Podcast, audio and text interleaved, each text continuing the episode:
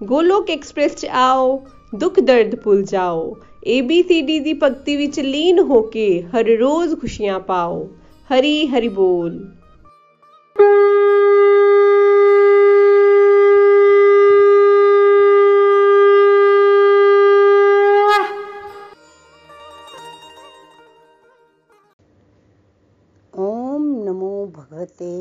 वासुदेवाय ॐ नमो भगवते वासुदेवाय ॐ नमो भगवते वासुदेवाय श्रीमद् भगवत गीता दी जय गौर निताई दी जय हरे कृष्णा हरे कृष्णा कृष्णा कृष्णा हरे हरे हरे राम हरे राम ਰਾਮ ਰਾਮ ਹਰੇ ਹਰੇ ਮੈਂ ਨੀਲਮ ਮਹਾਜਨ ਪਠਾਨਕੋਟ ਤੋਂ ਬੋਲ ਰਹੀ ਹਾਂ ਮੈਂ ਇੱਕ ਰਿਟਾਇਰਡ ਟੀਚਰ ਹਾਂ ਅਤੇ ਅੱਜ ਕੱਲ ਅਸੀਂ ਭਗਵਦ ਗੀਤਾ ਪੜ੍ਹਨ ਤੇ ਪੜ੍ਹਾਉਣ ਦੇ ਕੰਮ ਵਿੱਚ ਰੁੱਝੇ ਹੋਏ ਹਾਂ। ਮੇਰੀਆਂ ਦੋ ਕੁੜੀਆਂ ਹਨ ਅਤੇ ਇੱਕ ਮੁੰਡਾ ਹੈ, ਤਿੰਨੋਂ ਬੱਚਿਆਂ ਦੇ ਵਿਆਹ ਹੋ ਚੁੱਕੇ ਹਨ ਅਤੇ ਆਪਣੀ ਆਪਣੀ ਗ੍ਰਹਿਸਥੀ ਵਿੱਚ ਉਹ ਰੁੱਝੇ ਹੋਏ ਹਨ ਅਤੇ ਬੜੇ ਖੁਸ਼ ਹਨ। ਸਾਥੀਓ, ਮੈਂ ਗੋਲੋਕ ਐਕਸਪ੍ਰੈਸ ਦੇ ਨਾਲ ਜੂਨ 2013 ਵਿੱਚ ਆਪਣੀ ਬੇਟੀ ਪ੍ਰੀਤੀ ਜੀ ਅਤੇ ਜਵਾਈ ਨਿਤਿਨ ਜੀ ਦੇ ਥਰੂ ਜੁੜੀ, ਜਿਹੜੇ ਕਿ ਗੋਲੋਕ ਐਕਸਪ੍ਰੈਸ ਦੇ ਕੋ-ਫਾਊਂਡਰ ਵੀ ਹਨ। ਮੈਂ ਇਸ ਗਰੁੱਪ ਨਾਲ ਜੁੜ ਕੇ ਭਗਵਦ ਗੀਤਾ ਦੀਆਂ ਕਈ ਰੀਡਿੰਗਸ ਕੀਤੀਆਂ। ਮੇਰੀ ਪਹਿਲੀ ਰੀਡਿੰਗ ਪ੍ਰੀਤੀ ਜੀ ਤੇ ਨਿਤਿਨ ਜੀ ਦੇ ਮਾਧਿਅਮ ਨਾਲ ਹੋਈ। ਇਸ ਤੋਂ ਬਾਅਦ ਨਿਖਿਲ ਜੀ ਨਾਲ ਵੀ ਰੀਡਿੰਗਸ ਹੋਈਆਂ ਅਤੇ ਗਹਿਰੀ ਸਮਝ ਆਈ, ਗਹਿਰੀ ਅੰਡਰਸਟੈਂਡਿੰਗ ਬਣੀ। ਇਹ ਨਹੀਂ ਹੈ ਕਿ ਪਹਿਲਾਂ ਭਗਵਦ ਗੀਤਾ ਨਹੀਂ ਸੀ ਪੜ੍ਹੀ, ਪਰ ਇਹ ਭਗਵਾਨ ਕ੍ਰਿਸ਼ਨ ਦੀਆਂ ਗਹਿਰੀਆਂ ਗੱਲਾਂ ਸਮਝ ਨਹੀਂ ਸੀ ਆਉਂਦੀਆਂ। ਪਰ ਜਿੱਦਾਂ ਹੀ ਗਰੁੱਪ ਨਾਲ ਜੁੜੀ ਅਤੇ ਗੋਲੋਕ ਐਕਸਪ੍ਰੈਸ ਦੇ ਪਲੇਟਫਾਰਮ ਤੋਂ ਪ੍ਰੈਕਟੀਕਲ ਲਾਈਫ ਨਾਲ ਜੋੜ ਕੇ ਭਗਵਦ ਗੀਤਾ ਨੂੰ ਸਮਝਿਆ, ਕਿਉਂਕਿ ਇੱਥੇ ਨਾ ਆਮ ਜੀਵਨ 'ਚ ਐਗਜ਼ਾਮਪਲਸ ਦੇ ਕੇ ਭਗਵਦ ਗੀਤਾ ਸਮਝਾਈ ਜਾਂਦੀ ਸੀ, ਤਾਂ ਸਮਝ 'ਚ ਗੱਲ ਆਉਂਦੀ ਸੀ। ਜੋ ਜੋ ਮੈਂ ਇੱਥੇ ਸਿੱਖਿਆ, ਸਮਝਿਆ, ਅੱਜ ਉਹੀ ਲਰਨਿੰਗਸ ਮੈਂ ਤੁਹਾਡੇ ਨਾਲ ਸ਼ੇਅਰ ਕਰਨ ਜਾ ਰਹੀ ਹਾਂ। ਪਹਿਲੀ ਗੱਲ ਇਹ ਸਮਝ ਆਈ ਕਿ ਭਗਵਦ ਗੀਤਾ ਦਾ ਗਿਆਨ ਮਰਨ ਤੋਂ ਬਾਅਦ ਦਾ ਕਨਸੈਪਟ ਨਹੀਂ, ਬਲਕਿ ਜੀਵਨ ਜੀਣ ਦੀ ਇੱਕ ਸ਼ੈਲੀ। ਅਗਰ ਅਸੀਂ ਭਗਵਦ ਗੀਤਾ ਦੀਆਂ ਇਨਸਟਰਕਸ਼ਨਸ ਨੂੰ ਜੀਵਨ 'ਚ ਉਤਾਰਾਂਗੇ ਤੇ ਉਸ ਅਨੁਸਾਰ ਜੀਵਨ ਨੂੰ ਜੀਵਾਂਗੇ ਤੇ ਜੀਵਨ ਖੁਸ਼ੀ ਨਾਲ ਭਰ ਉੱਠੇਗਾ। ਸਾਥੀਓ, ਭਗਵਦ ਗੀਤਾ ਦੇ ਪਹਿਲੇ ਚੈਪਟਰ ਤੋਂ ਮੈਂ ਇਹ ਸਿੱਖਿਆ ਕਿ ਅਰਜੁਨ ਦੀ ਤਰ੍ਹਾਂ ਅਸੀਂ ਸਾਰੇ ਹੀ ਆਪਣੇ ਕੁਰੂਖੇਤਰ ਵਿੱਚ ਫਸੇ ਹੋਏ ਹਾਂ। ਜੇ ਚੋਇਸ ਅਰਜੁਨ ਵਾਲੀ ਲਵਾਂਗੇ, ਜਿਸ ਤਰ੍ਹਾਂ ਅਰਜੁਨ ਨੇ ਭਗਤੀ ਦੇ ਸਕੂਲ ਵਿੱਚ ਐਡਮਿਸ਼ਨ ਲਈ, ਉਸੇ ਤਰ੍ਹਾਂ ਅਸੀਂ ਵੀ ਲਵਾਂਗੇ, ਤਾਂ ਹੀ ਲਾਈਫ ਵਿੱਚ ਅਸੀਂ ਸ਼ਾਂਤੀ ਤੇ ਖੁਸ਼ੀ ਹਾਸਲ ਕਰ ਸਕਦੇ ਹਾਂ।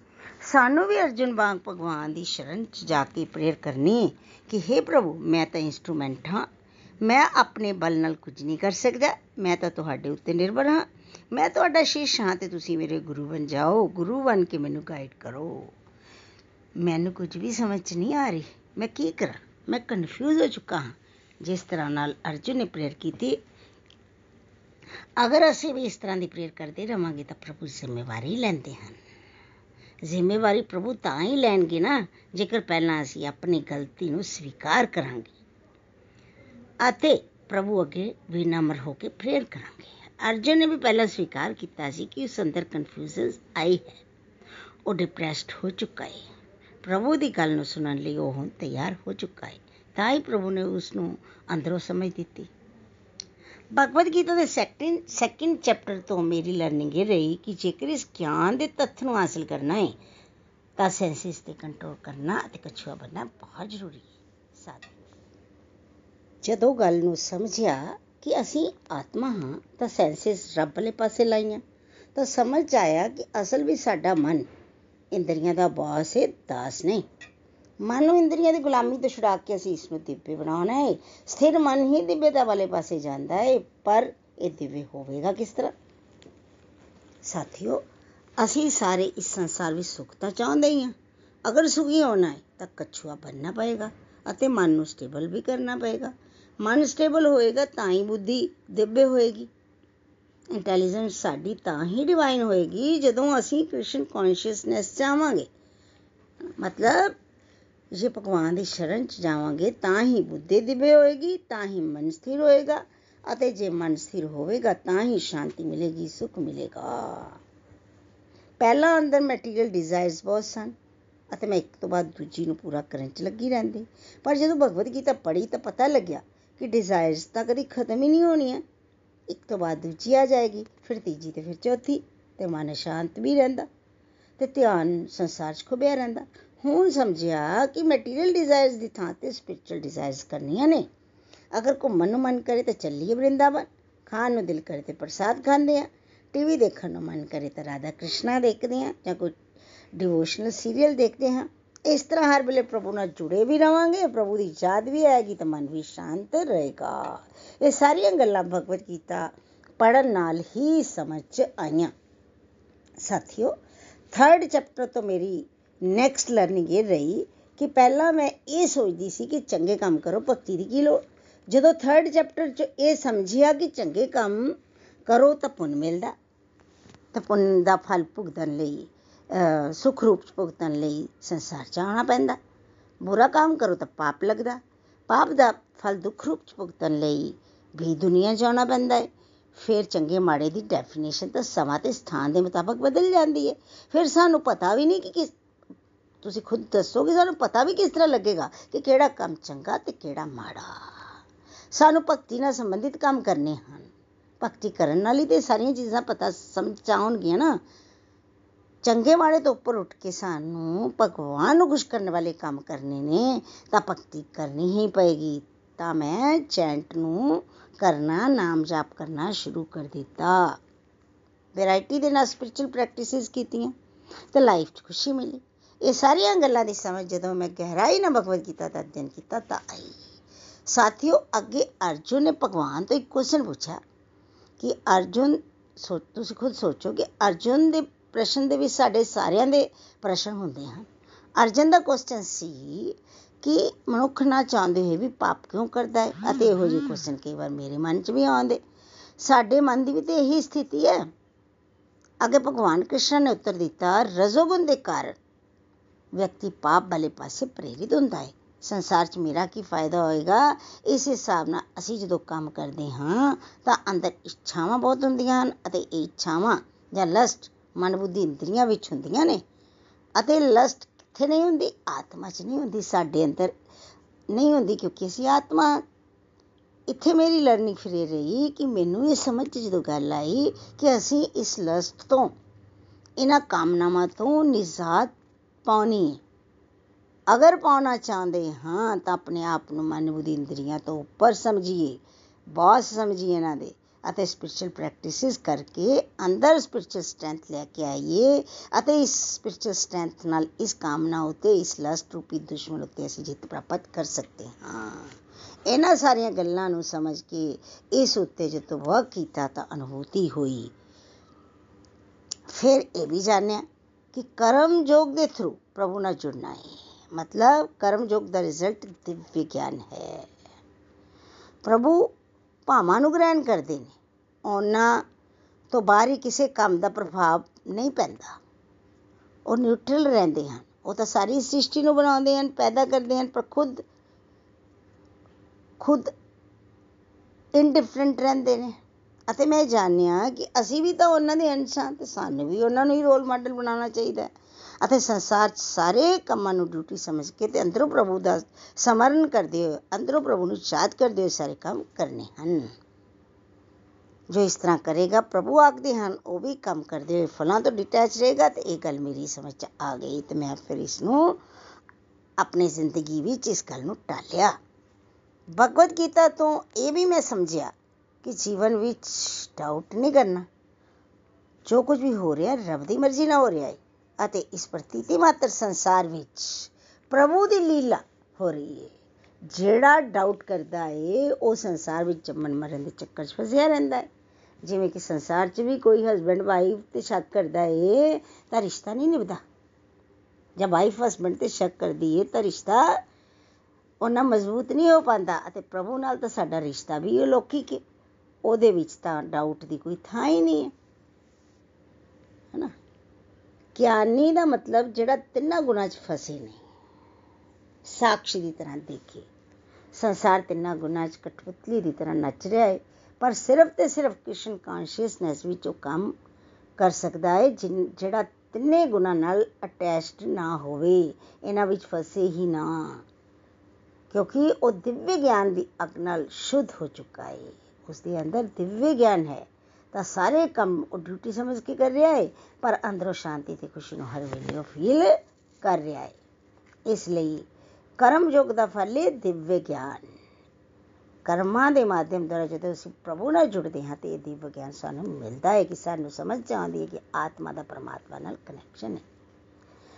ਫਿਰ ਭਗਵਤ ਗੀਤਾ ਤੋਂ ਮੈਂ ਸਿੱਖਿਆ ਕਿ ਭਗਤੀ ਵਿੱਚ ਲੱਗੇ ਬਿਨਾਂ ਅਸੀਂ ਅਗਰ ਕੰਮ ਤਿਆਗ ਵੀ ਦਈਏ ਤਾਂ ਵੀ ਅਸੀਂ ਖੁਸ਼ ਨਹੀਂ ਰਹਿ ਸਕਦੇ।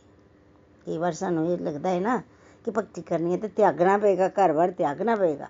ਲੇਕਿਨ ਅਗਰ ਅਸੀਂ ਕੰਮ ਤਿਆਗ ਕੇ ਬਾਹਰ ਚਲੇ ਵੀ ਜਾਂਦੇ ਹਾਂ, ਤਾਂ ਵੀ ਅਸੀਂ ਭਗਤੀ 'ਚ ਲੱਗੇ ਬਿਨਾਂ ਖੁਸ਼ ਨਹੀਂ ਰਹਿ ਸਕਦੇ ਫਰੈਂਡਸ ਦੂਜੇ ਪਾਸੇ ਜੇਕਰ ਅਸੀਂ ਆਪਣੀਆਂ ਸਪਿਰਚੁਅਲ ਪ੍ਰੈਕਟਿਸਿਸ ਸਤਸੰਗ, ਸਾਧਨਾ, ਸੇਵਾ ਰੈਗੂਲਰ ਤੇ ਬੈਲੈਂਸ ਨਾਲ ਘਰ 'ਚ ਹੀ ਬੈਠ ਕੇ ਕਰ ਰਹੇ ਹਾਂ, ਹਜੇ ਹੋ ਸਕਦਾ ਕਿ ਅਜੇ ਅਸੀਂ ਨਿਸ਼ਕਾਮ ਭਾਵ ਵਿੱਚ ਨਹੀਂ ਵੀ ਆਏ।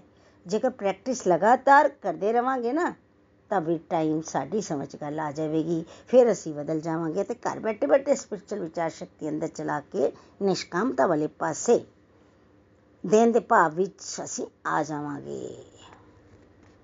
ਸਾਡਾ ਸੰਸਾਰ ਦੇ ਵਿੱਚ ਲੈਣ ਦਾ ਹੀ ਰਿਸ਼ਤਾ ਹੈ। ਦੇਣ ਦੇ ਭਾਵ ਵਿੱਚ ਅਸੀਂ ਅਜੇ ਨਹੀਂ ਆਏ, ਲੇਕਿਨ ਜਦੋਂ ਅਸੀਂ ਸਪਿਰਚੁਅਲ ਪ੍ਰੈਕਟਿਸਿਸ ਵੈਰਾਈਟੀ ਨਾਲ ਕਰਦੇ ਰਹਿੰਦੇ ਹਾਂ ਕਰਦੇ ਰਹਿੰਦੇ ਹਾਂ ਤਾਂ ਸਾਨੂੰ ਇਸ ਗੱਲ ਦੀ ਸਮਝ ਆ ਜਾਂਦੀ ਹੈ। ਅਤੇ ਜਿਹੜਾ ਦੇਣ ਦੇ ਭਾਵ ਵਿੱਚ, ਨਿਸ਼ਕਾਮ ਭਾਵ ਵਿੱਚ ਆ ਜਾਂਦਾ ਹੈ, ਪ੍ਰਭੂ ਦੀ ਪ੍ਰਾਪਤੀ ਵਿੱਚ ਛੇਤੀ ਹੀ ਉਹ ਕਰ ਲਏਗਾ। ਇਹ ਗੱਲ ਵੀ ਸਮਝ ਆਈ। ਮੇਰੀ ਅਗਲੀ ਲਰਨਿੰਗ ਇਹ ਰਹੀ ਕਿ ਸਾਨੂੰ ਅਰਥਾਤ ਜੀਵਾਤਮਾ ਨੂੰ ਆਪਣੀ ਸੁਭਾਵਿਕ ਸਥਿਤੀ ਨੂੰ ਸਮਝਣਾ ਚਾਹੀਦਾ ਹੈ। ਉਹਦੇ ਅਨੁਸਾਰ ਫਿਰ ਕੰਮ ਕਰਨੇ ਚਾਹੀਦੇ ਹਨ। ਅਸਲ 'ਚ ਅਸੀਂ ਭਗਵਾਨ ਦੀ ਤਟਸਥ ਸ਼ਕਤੀ ਹਾਂ। ਅਤੇ ਪ੍ਰਭੂ ਦੀਆਂ ਦੋ ਸ਼ਕਤੀਆਂ ਹੋਰ ਵੀ ਹਨ, ਇੱਕ ਬਹਿਰੰਗਾ ਤੇ ਇੱਕ ਅੰਤਰੰਗਾ। ਅਸੀਂ, ਤੁਸੀਂ ਤਟਸਥ ਸ਼ਕਤੀ ਇਸ ਕਰਕੇ ਹਾਂ ਕਿਉਂਕਿ ਅਸੀਂ ਦੋਨਾਂ ਪਾਸੇ ਜਾ ਸਕਦੇ ਹਾਂ।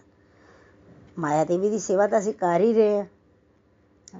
ਜਿਹੜੀ ਕਿ ਸੈਂਸ ਗ੍ਰੈਟੀਫਿਕੇਸ਼ਨ ਅਸੀਂ ਕਰ ਰਹੇ ਹਾਂ ਨਾ, ਉਹ ਸਾਰੀ ਮਾਇਆ ਦੇਵੀ ਦੀ ਸੇਵਾ ਹੀ ਹੈ ਅਤੇ ਰਾਧਾ ਰਾਣੀ ਦੀ ਸੇਵਾ ਵਿੱਚ ਅਸੀਂ ਜਾ ਸਕਦੇ ਹਾਂ।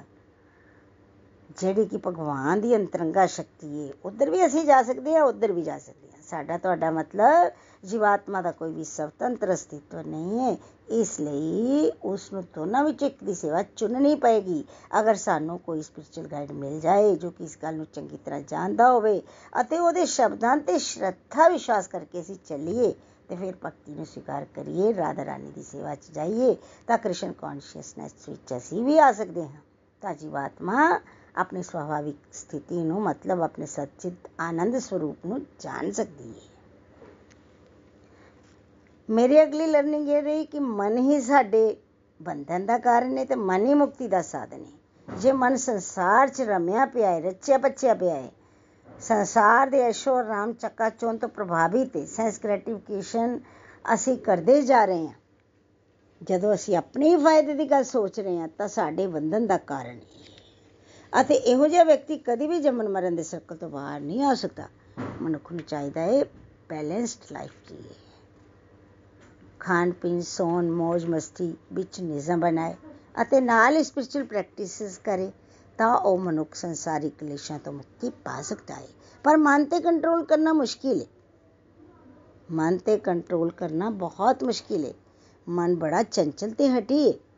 ਇਸੇ ਕਰਕੇ ਅਰਜੁਨ ਵੀ ਕਹਿ ਰਹੇ ਹਨ ਕਿ ਮੈਂ ਹਵਾ ਨੂੰ ਤਾਂ ਵਸ਼ ਚ ਕਰ ਲਵਾਂ ਪਰ ਇਸ ਚੰਚਲ ਤੇ ਹੱਠੀ ਮਨ ਨੂੰ ਕੰਟਰੋਲ ਕਰਨਾ ਬੜਾ ਮੁਸ਼ਕਿਲ ਹੈ ਭਗਵਾਨ ਨੇ ਵੀ ਕਿਹਾ ਕਿ ਅਰਜੁਨ ਤੂੰ ਠੀਕ ਕਹਿ ਰਿਹਾ ਹੈ ਮਨ ਨੂੰ ਕਾਬੂ ਕਰਨਾ ਮੁਸ਼ਕਿਲ ਤਾਂ ਹੈ ਪਰ ਅਗਰ ਸੂਟੇਬਲ ਪ੍ਰੈਕਟਿਸਿਸ ਕਰਨ ਨਾਲ ਤੇ ਡਿਟੈਚਮੈਂਟ ਨਾਲ ਸਾਡਾ ਇਹ ਮਨ ਕਾਬੂ ਚ ਆ ਵੀ ਜਾਂਦਾ ਹੈ ਸਾਨੂੰ ਹਰ ਵੇਲੇ ਸਤਸੰਗ ਸਾਧਨਾ ਸੇਵਾ ਕਰਦੇ ਰਹਿਣਾ ਹੈ ਤੇ ਨਾਲ ਨਾਲ ਉਹ ਚੀਜ਼ਾਂ ਉਹ ਕੰਮ ਜਿਹੜੇ ਸਪਿਰਚੁਅਲ ਸਾਈਡ ਤੋਂ ਸਾਨੂੰ ਭਟਕਾਉਂਦੇ ਹਨ ਨਾ ਉਹਨਾਂ ਨੂੰ ਛੱਡ ਦੇਣਾ ਹੈ ਤਾਈਓ ਮਨ ਤੇ ਕਾਬੂ ਆ ਸਕਦਾ ਹੈ ਇਹ ਵੀ ਮੈਂ ਭਗਵਤ ਗੀਤਾ ਤੋਂ ਸਿੱਖਿਆ। ਜਿਹੜਾ ਵਿਅਕਤੀ ਭਗਤੀ 'ਚ ਇਨਵੋਲਵ ਹੁੰਦਾ ਹੈ ਉਸ ਦਾ ਪ੍ਰਭੂ ਨਾਲ ਪਰਮਾਨੈਂਟ ਖਾਤਾ ਹੁੰਦਾ ਹੈ ਤੇ ਨਾਲ ਹੀ ਇੱਕ ਮਿੰਟ ਦੀ ਵੀ ਕੀਤੀ ਗਈ ਡਿਵੋਸ਼ਨ ਕਦੀ ਵੇਸਟ ਨਹੀਂ ਜਾਂਦੀ। ਇਹ ਵੀ ਹੋ ਸਕਦਾ ਹੈ ਕਿ ਜੀਵ ਇਸ ਜਨਮ ਵਿੱਚ ਪ੍ਰਭੂ ਦੀ ਪ੍ਰਾਪਤੀ ਨਾ ਕਰ ਪਾਏ। ਪਰ ਅਗਲੇ ਜਨਮ ਵਿੱਚ ਉਹਨਾਂ ਦੀ ਡਿਵੋਸ਼ਨ ਉੱਥੋਂ ਹੀ ਸਟਾਰਟ ਹੁੰਦੀ ਹੈ ਜਿੱਥੋਂ ਇੱਥੇ ਛੱਡੀ ਸੀ। ਸਾਥੀਓ ਕਦੀ ਵੀ ਬੈਂਕ ਬੈਲੈਂਸ ਮਟੀਰੀਅਲ ਐਜੂਕੇਸ਼ਨ ਨਾਲ ਨਹੀਂ ਜਾਂਦੀ। ਉਹਦਾ ਫਾਇਦਾ ਅਗਲੇ ਜਨਮ 'ਚ ਨਹੀਂ ਹੁੰਦਾ। ਪਰ ਡਿਵੋਸ਼ਨ ਵਿੱਚ ਤੁਸੀਂ 60% ਤੱਕ ਪਹੁੰਚ ਚੁੱਕੇ ਹੋ ਤਾਂ ਅਗਲੇ ਜਨਮ ਵਿੱਚ 61% ਤੋਂ ਹੀ ਸਟਾਰਟ ਕਰੋਗੇ। ਇਹਦੇ ਲਈ ਤੁਹਾਨੂੰ ਬੈਲਦੀ ਪਰਿਵਾਰ ਵੀ ਮਿਲਣਗੇ। ਇਹ ਵੀ ਹੋ ਸਕਦਾ ਹੈ ਕਿ ਪਿਛਲੇ ਜਨਮ ਵਿੱਚ ਜ਼ਿਆਦਾ ਡਿਵੋਸ਼ਨ 85% ਤੱਕ ਕੀਤੀ ਹੋਵੇ ਤਾਂ ਜੋਗੀਆਂ ਦੇ ਕੋਲ ਵਿੱਚ ਜਨਮ ਮਿਲ ਸਕਦਾ ਹੈ, ਜਿੱਥੇ ਭਗਤੀ ਦਾ ਕੰਡਿਊਸਿਵ ਮਾਹੌਲ ਤੁਹਾਨੂੰ ਮਿਲੇਗਾ ਅਤੇ ਪਹਿਲੇ ਜਨਮ ਦੀ ਚੇਤਨਾ ਵੀ ਤੁਹਾਨੂੰ ਮਿਲ ਜਾਏਗੀ, ਜਿਹਦੇ ਨਾਲ ਅਸੀਂ ਆਪਣੇ ਲਕਸ਼ ਦੀ ਪ੍ਰਾਪਤੀ ਕਰ ਸਕਦੇ ਹਾਂ। ਇਹ ਸਾਰੀਆਂ ਗੱਲਾਂ ਭਗਵਤ ਗੀਤਾ ਤੋਂ ਮੈਂ ਸਿੱਖੀਆਂ। ਅੱਗੇ 7 ਚੈਪਟਰ ਤੋਂ ਮੇਰੀ ਲਰਨਿੰਗ ਇਹ ਰਹੀ ਕਿ ਕਦੀ ਵੀ ਡਿਵੋਸ਼ਨ ਦੇ ਰਸਤੇ ਤੇ ਭੀੜ ਨਹੀਂ ਚੱਲੇਗੀ। ਕਿਉਂਕਿ ਅਸੀਂ ਇਹਨਾਂ ਮਟੀਰੀਅਲ ਸੈਂਸਿਸ ਨਾਲ ਭਗਵਾਨ ਨੂੰ ਕਦੀ ਵੀ ਜਾਣ ਨਹੀਂ ਸਕਦੇ। ਪਰ ਜਦੋਂ ਭਗਤ ਸ਼ਰਧਾ, ਵਿਸ਼ਵਾਸ ਨਾਲ ਭਗਵਾਨ ਨਾਲ ਜੁੜੇ ਰਹਿੰਦੇ ਹਨ, ਹਰ ਵੇਲੇ ਪ੍ਰਭੂ ਉਹਨਾਂ ਦੇ ਚਿੰਤਨ 'ਚ ਰਹਿੰਦੇ ਹਨ ਅਤੇ ਭਗਤਾਂ ਦੀ ਦਿਵਯ ਸੇਵਾ ਤੋਂ ਖੁਸ਼ ਹੋ ਕੇ ਪ੍ਰਭੂ ਭਗਤਾਂ ਨੂੰ ਆਪਣਾ ਗਿਆਨ ਦਿੰਦੇ ਹਨ। ਭਗਵਾਨ ਕ੍ਰਿਸ਼ਨਾ ਦੀਆਂ ਦੋ ਸ਼ਕਤੀਆਂ ਹਨ, ਇੱਕ ਪਰਾ ਤੇ ਇੱਕ ਅਪਰਾ। ਅਪਰਾ ਸ਼ਕਤੀ ਦੇ 8 ਅੰਗ ਹਨ।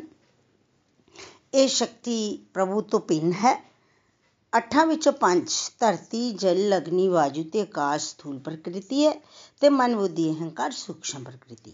ਇੱਥੇ ਮੈਂ ਤੁਹਾਨੂੰ ਆਪਣਾ ਇੱਕ ਐਕਸਪੀਰੀਅੰਸ ਵੀ ਦੱਸਾਂਗੀ ਕਿ ਗੋਲੋਕ ਐਕਸਪ੍ਰੈਸ ਦੇ ਥਰੂ ਭਗਵਤ ਗੀਤਾ ਪੜਨ ਤੋਂ ਪਹਿਲਾਂ ਮੈਂ ਜਿਹੜੀ ਭਗਵਾਨ ਦੀ ਪੰਜ ਪ੍ਰਕਾਰ ਦੀ ਸਥੂਲ ਪ੍ਰਕਿਰਤੀ ਹੈ ਉਸ ਨੂੰ ਭਗਵਾਨ ਤੋਂ ਭਿੰਨ ਤਾਂ ਮੰਨਦੀ ਸੀ, ਪਰ ਮਨ ਬੁੱਧੀ, ਅਹੰਕਾਰ ਜਿਹੜੀ ਭਗਵਾਨ ਦੀ ਸੂਖਸ਼ਮ ਪ੍ਰਕਿਰਤੀ ਹੈ ਉਸ ਨੂੰ ਭਗਵਾਨ ਨਾਲ ਅਭਿੰਨ ਮੰਨਦੀ ਸੀ। ਇਸ ਕਰਕੇ ਭਗਵਤ ਗੀਤਾ ਦੀ ਕਲੈਰਿਟੀ ਮੈਨੂੰ ਨਹੀਂ ਹੁੰਦੀ ਸੀ। ਪਰ ਜਦੋਂ ਮੈਂ ਭਗਵਤ ਗੀਤਾ ਦਾ ਗਹਿਰਾਈ ਨਾਲ ਅਧਿਐਨ ਕਰਨ ਤੇ ਇਹ ਜਾਣਿਆ ਕਿ ਸਥੂਲ ਤੇ ਸੂਖਸ਼ਮ ਦੋਨੋਂ ਹੀ ਪ੍ਰਕਿਰਤੀਆਂ ਭਗਵਾਨ ਤੋਂ ਅਲੱਗ ਹਨ ਅਤੇ ਅਸੀਂ ਤੁਸੀਂ ਪ੍ਰਭੂ ਦੀ ਪਰਾ ਪ੍ਰਕਿਰਤੀ ਹਾਂ, ਜਿਹੜੀ ਕਿ ਪ੍ਰਭੂ ਨਾਲ ਅਭਿੰਨ ਹੈ ਤੇ ਅਪਰਾ ਸ਼ਕਤੀ ਦਾ ਪਰਾ ਸ਼ਕਤੀ ਯੂਜ਼ ਕਰ ਰਹੀ ਹੈ। ਤਾਂ ਗੱਲ ਕਲੀਅਰ ਹੋਈ ਕਿ ਬੁੱਧੀ ਜਾਗਰਤ ਹੋਈ। ਜਦੋਂ ਕਲੈਰਿਟੀ ਹੋਈ ਤਾਂ ਬੁੱਧੀ ਜਾਗਰਤ ਹੋਈ ਅਤੇ ਇੱਕ ਨਿਸ਼ਚੇ ਤੇ ਬੁੱਝੀ ਕਿ ਮੈਂ ਤਾਂ ਭਗਵਾਨ ਦੀ ਪਰਾ ਸ਼ਕਤੀ ਹਾਂ ਅਤੇ ਮਨ ਬੁੱਧੀ ਅਹੰਕਾਰ ਨੂੰ ਯੂਜ਼ ਕਰ ਰਹੀ ਹਾਂ। ਇਹ ਸੰਸਾਰ ਇਹਨਾਂ ਦੋਨਾਂ ਸ਼ਕਤੀਆਂ ਦੇ ਮੇਲ ਨਾਲ ਬਣਿਆ ਹੈ ਅਤੇ ਦੋਵਾਂ ਵਿੱਚ ਹੀ ਪ੍ਰਭੂ ਕੰਮ ਕਰ ਰਹੇ ਹਨ। ਤਿੰਨਾਂ ਗੁਣਾਂ ਨਾਲ ਇਹ ਸੰਸਾਰ ਚੱਲ ਰਿਹਾ ਹੈ, ਜਿਹੜੀ ਪ੍ਰਭੂ ਦੀ ਤਿੰਨ ਗੁਣਾਂ ਵਾਲੀ ਮਾਇਆ ਸ਼ਕਤੀ ਹੈ। ਸਾਥੀਓ, ਇਹ ਵੀ ਗੱਲ ਸਮਝ ਆਈ ਕਿ ਜੇਕਰ ਲੰਬੇ ਸਮੇਂ ਤੱਕ ਅਸੀਂ ਭਗਵਾਨ ਕ੍ਰਿਸ਼ਨ ਨਾਲ ਨਹੀਂ ਜੁੜਾਂਗੇ ਨਾ ਤਾਂ ਭਗਵਾਨ ਦੀ ਇਸ ਦੇਵੀ ਮਾਇਆ ਸ਼ਕਤੀ ਨੂੰ ਸਮਝਣਾ ਬੜਾ ਮੁਸ਼ਕਿਲ ਹੈ। ਪਰ ਜੇਕਰ ਅਸੀਂ ਪ੍ਰਭੂ ਦੀ ਸ਼ਰਨ ਚਲੇ ਜਾਈਏ, ਤਾਂ ਆਸਾਨੀ ਨਾਲ ਇਸ ਦੁਸਤਰ ਮਾਇਆ ਨੂੰ ਪਾਰ ਕਰ ਸਕਦੇ ਹਾਂ ਅਤੇ ਪ੍ਰਭੂ ਦੀ ਸ਼ਰਨਾਗਤੀ ਹੀ ਭਗਤੀ ਹੁੰਦੀ ਹੈ। ਇਹ ਵੀ ਸਮਝਿਆ ਕਿ ਅਨੇਕਾਂ ਜਨਮਾਂ ਤੋਂ ਬਾਅਦ ਜਦੋਂ ਸੱਚੀ ਮੁੱਚੀ ਇਹ ਗੱਲਾਂ ਸਮਝ ਆਉਂਦੀਆਂ ਤਾਂ ਭਗਤ ਭਗਵਾਨ ਦੀ ਸ਼ਰਨ ਗ੍ਰਹਿਣ ਕਰਦਾ ਏ ਉਹ ਮਹਾਤਮਾ ਹੈ ਤੇ ਇਹੋ ਜਿਹਾ ਮਹਾਤਮਾ ਮਿਲਣਾ ਦੁਰਲਭ ਹੈ।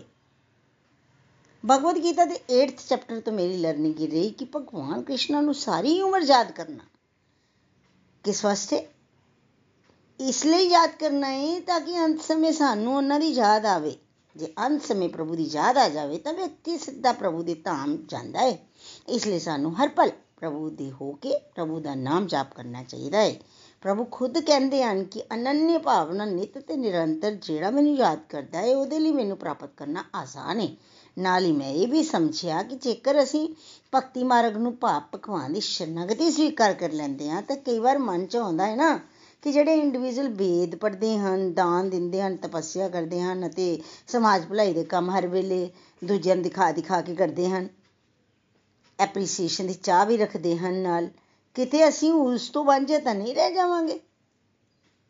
ਭਗਵਦ ਗੀਤਾ ਪੜਨ ਤੋਂ ਬਾਅਦ ਇਹ ਗੱਲ ਵੀ ਸਮਝ ਆਈ ਕਿ ਨਹੀਂ, ਇਹ ਗੱਲ ਸੱਚ ਨਹੀਂ।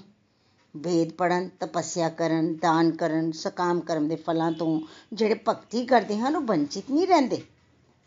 ਉਹਨਾਂ ਤੋਂ ਵਾਂਝੇ ਨਹੀਂ ਰਹਿੰਦੇ। ਇਹਨਾਂ ਸਾਰਿਆਂ ਦਾ ਫਲ ਭਗਤੀ ਕਰਨ ਵਾਲਿਆਂ ਨੂੰ ਮਿਲਦਾ ਹੀ ਹੈ ਤੇ ਨਾਲ ਹੀ ਧਾਮ ਜਾਣ ਲਈ ਵੀਜ਼ਾ ਤੇ ਟਿਕਟ ਦੋਨੋਂ ਉਹਨਾਂ ਨੂੰ ਮਿਲ ਜਾਂਦੇ ਨੇ। ਇਸ ਲਈ ਸਾਨੂੰ ਹਰ ਪਲ ਪ੍ਰਭੂ ਦਾ, ਸਮਰਨ ਪ੍ਰਭੂ ਦਾ ਹੋ ਕੇ ਕਰਨਾ ਹੈ ਅੱਗੇ 9th ਚੈਪਟਰ ਤੋਂ ਮੈਂ ਇਹ ਸਿੱਖਿਆ ਕਿ ਪ੍ਰਭੂ ਦੀ ਪ੍ਰਾਪਤੀ ਲਈ ਸ਼ਰਧਾ, ਵਿਸ਼ਵਾਸ ਨਾਲ ਪ੍ਰਭੂ ਨਾਲ ਜੁੜਨਾ ਜ਼ਰੂਰੀ ਹੈ। ਪ੍ਰਭੂ ਕਹਿੰਦੇ ਹਨ ਕਿ ਜਿਸ ਨੂੰ ਮੇਰੇ ਤੇ ਸ਼ਰਧਾ ਨਹੀਂ ਹੈ, ਉਹ ਮੈਨੂੰ ਪ੍ਰਾਪਤ ਹੀ ਨਹੀਂ ਕਰ ਸਕਦਾ ਅਤੇ ਜੰਮਣ ਮਰਨ ਦੇ ਚੱਕਰ 'ਚੋਂ ਫਸਿਆ ਰਹੇਗਾ ਅਤੇ ਜਿਹੜਾ ਸ਼ਰਧਾ ਨਾਲ ਜੁੜੇਗਾ ਉਸ ਦਾ ਜੋਖਿਮ ਖੁਦ ਪ੍ਰਭੂ ਕਰਦੇ ਹਨ।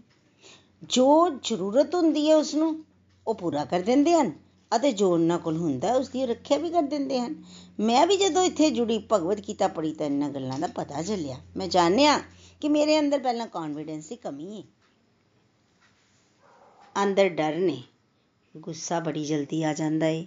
ਕੋਈ ਛੋਟੀ ਜੀ ਗੱਲ ਹੋ ਜਾਣੀ, ਤਾਂ ਝੱਟ ਦੂਸਰੇ ਨੂੰ ਕ੍ਰਿਟਿਸਾਈਜ਼ ਕਰ ਦੇਣਾ। ਪਰ ਭਗਵਦ ਗੀਤਾ ਨਾਲ ਜੁੜ ਕੇ ਸਾਰੀਆਂ ਕਮਜ਼ੋਰੀਆਂ ਦੂਰ ਹੋਈਆਂ, ਨਾਮ ਜਪ ਵੱਧ ਗਿਆ। ਭਾਵਨਾ ਭਗਵਾਨ ਨਾਲ ਜੁੜੀ। ਭਗਵਾਨ ਤਾਂ ਹੈ ਹੀ ਭਾਵਗ੍ਰਾਹੀ ਜਨਾਰਦਨ। ਪ੍ਰੇਮ ਤੇ ਪੱਕੀ ਭਾਵ ਨਾਲ ਅਗਰ ਕੋਈ ਪ੍ਰਭੂ ਨੂੰ ਪੱਤਾ, ਫੁੱਲ, ਫਲ ਤੇ ਪਾਣੀ ਵੀ ਚੜਾਉਂਦਾ ਹੈ ਨਾ, ਤਾਂ ਭਗਵਾਨ ਉਸ ਨੂੰ ਵੀ ਸਵੀਕਾਰ ਕਰਦੇ ਹਨ। ਭਗਵਾਨ ਨੂੰ ਸਾਡੀਆਂ ਮਹਿੰਗੀਆਂ ਮਹਿੰਗੀਆਂ ਚੀਜ਼ਾਂ ਸੋਨਾ ਚਾਂਦੀ ਪੈਸਾ ਨਹੀਂ ਚਾਹੀਦਾ। ਪ੍ਰਭੂ ਤਾਂ ਤੁਲਸੀ ਦੇ ਇੱਕ ਪੱਤੇ ਨਾਲ ਵੀ ਪ੍ਰਸੰਨ ਹੋ ਜਾਂਦੇ ਹਨ, ਕਿਉਂਕਿ ਪ੍ਰਭੂ ਨਾਲ ਜੁੜਨਾ ਪ੍ਰੇਮ ਦਾ ਸੌਦਾ ਹੈ। ਇਸ ਲਈ ਅਸੀਂ ਜੋ ਕੁਝ ਵੀ ਕਰੀਏ, ਪ੍ਰਭੂ ਨੂੰ ਅਰਪਿਤ ਕਰਦੇ ਹੋਏ ਕਰੀਏ। ਅਗਰ ਅਸੀਂ ਭਗਤੀ ਭਾਵਨਾ ਉਹਨਾਂ ਨਾਲ ਜੁੜਾਂਗੇ, ਤਾਂ ਉਹਨਾਂ ਦੇ ਪਿਆਰੇ ਬਣ ਜਾਵਾਂਗੇ।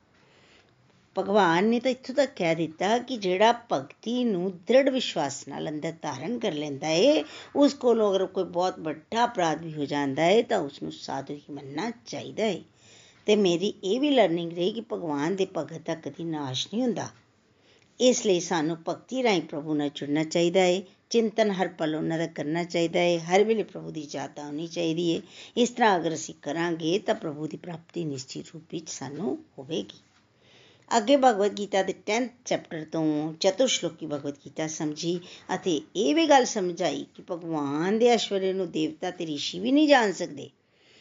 ਫਿਰ ਅਸੀਂ ਮਨੁੱਖ ਕਿਸ ਖੇਤ ਦੀ ਮੂਲੀ ਹਾਂ? ਕਿਉਂਕਿ ਭਗਵਾਨ ਦੇਵਤਿਆਂ ਦਾ ਤੇ ઋષਿਆਂ ਦਾ ਵੀ ਕਾਰਨ ਨੇ। ਇਸ ਲਈ ਭਗਵਾਨ ਤਾਂ ਇਹਨਾਂ ਨੂੰ ਜਾਣ ਸਕਦੇ ਹਨ, ਪਰ ਇਹ ਨਹੀਂ। ਇਸ ਲਈ ਸਾਨੂੰ ਪ੍ਰਭੂ ਦੀ ਸ਼ਰਨ ਚ ਆਉਣਾ ਚਾਹੀਦਾ ਹੈ। ਅਸੀਂ ਭਗਤੀ ਡਰ ਕੇ ਨਹੀਂ, ਪਿਆਰ ਨਾ ਕਰਨੀ ਹੈ। ਅਸਲ 'ਚ ਭਗਤੀ ਪਿਆਰ ਦਾ ਰਸਤਾ ਹੈ। ਇਸ ਤੇ ਚੱਲ ਕੇ ਅਸੀਂ ਸਾਰਿਆਂ ਦੇ ਅੰਦਰ ਭਗਵਾਨ ਦੀ ਪ੍ਰੈਜ਼ੈਂਸ ਨੂੰ ਦੇਖਣਾ ਸ਼ੁਰੂ ਕਰੀਏ, ਤਾਂ ਬਾਸੂਦੇਵ ਕੁਟੁੰਬਕਮ ਦੀ ਫੀਲਿੰਗ ਆਏਗੀ। ਆਉਂਦੀ ਵੀ ਹੈ। ਇਹ ਸਭ ਕੁਝ ਮੈਂ ਭਗਵਤ ਗੀਤਾ ਪੜ੍ਹ ਕੇ, ਸਮਝ ਕੇ, ਜਾਣਿਆ ਤੇ ਫਿਰ ਜੀਵਨ 'ਚ ਉਤਾਰਿਆ। ਅੱਗੇ ਮੈਂ ਇਹ ਗੱਲ ਸਮਝੀ ਕਿ ਵਾਈਸ ਕੌਣ ਹੈ? ਜੋ ਸਮਝਦਾ ਹੈ ਕਿ ਹਰ ਵਸਤੂ ਤਾਂ ਭਗਵਾਨ 'ਚੋਂ ਨਿਕਲੀ ਹੈ। ਅਤੇ ਪ੍ਰਭੂ ਭੌਤਿਕ ਅਤੇ ਅਧਿਆਤਮਿਕ ਸੰਸਾਰ ਦਾ ਕਾਰਨ ਹਨ। ਉਹ ਪ੍ਰਭੂ ਦੀ ਪ੍ਰੇਮਾ ਭਗਤੀ ਵਿੱਚ ਲੀਨ ਰਹਿੰਦੇ ਹਨ ਅਤੇ ਦਿਲੋਂ ਭਗਵਾਨ ਦੀ ਪੂਜਾ ਕਰਦੇ ਹਨ। ਇੱਥੇ ਜਿਹੜਾ ਗਿਆਨ ਸਾਨੂੰ ਮਿਲ ਰਿਹਾ ਹੈ ਉਹ ਆਪਣੇ ਵੱਲ ਨਾਲ ਅਸੀਂ ਹਾਸਲ ਨਹੀਂ ਕਰ ਸਕਦੇ। ਇਹ ਗਿਆਨ ਉਸ ਨੂੰ ਹੀ ਮਿਲੇਗਾ, ਜਿਹਦੇ ਅੰਦਰ ਭਗਵਾਨ ਸੰਬੰਧਿਤ ਵਿਚਾਰ ਸ਼ਕਤੀ ਚੱਲ ਪਏ ਅਤੇ ਨਾਲ ਹੀ ਨਾਲ ਜੋ ਕੁਝ ਵੀ ਸਮਝ ਆਏ, ਅੱਗੇ ਭਗਤਾਂ ਨਾਲ ਉਹ ਸ਼ੇਅਰ ਕਰੇ, ਇਸ ਵਿੱਚ ਸੰਤੋਸ਼ ਤੇ ਆਨੰਦ ਦਾ ਅਨੁਭਵ ਕਰੇ।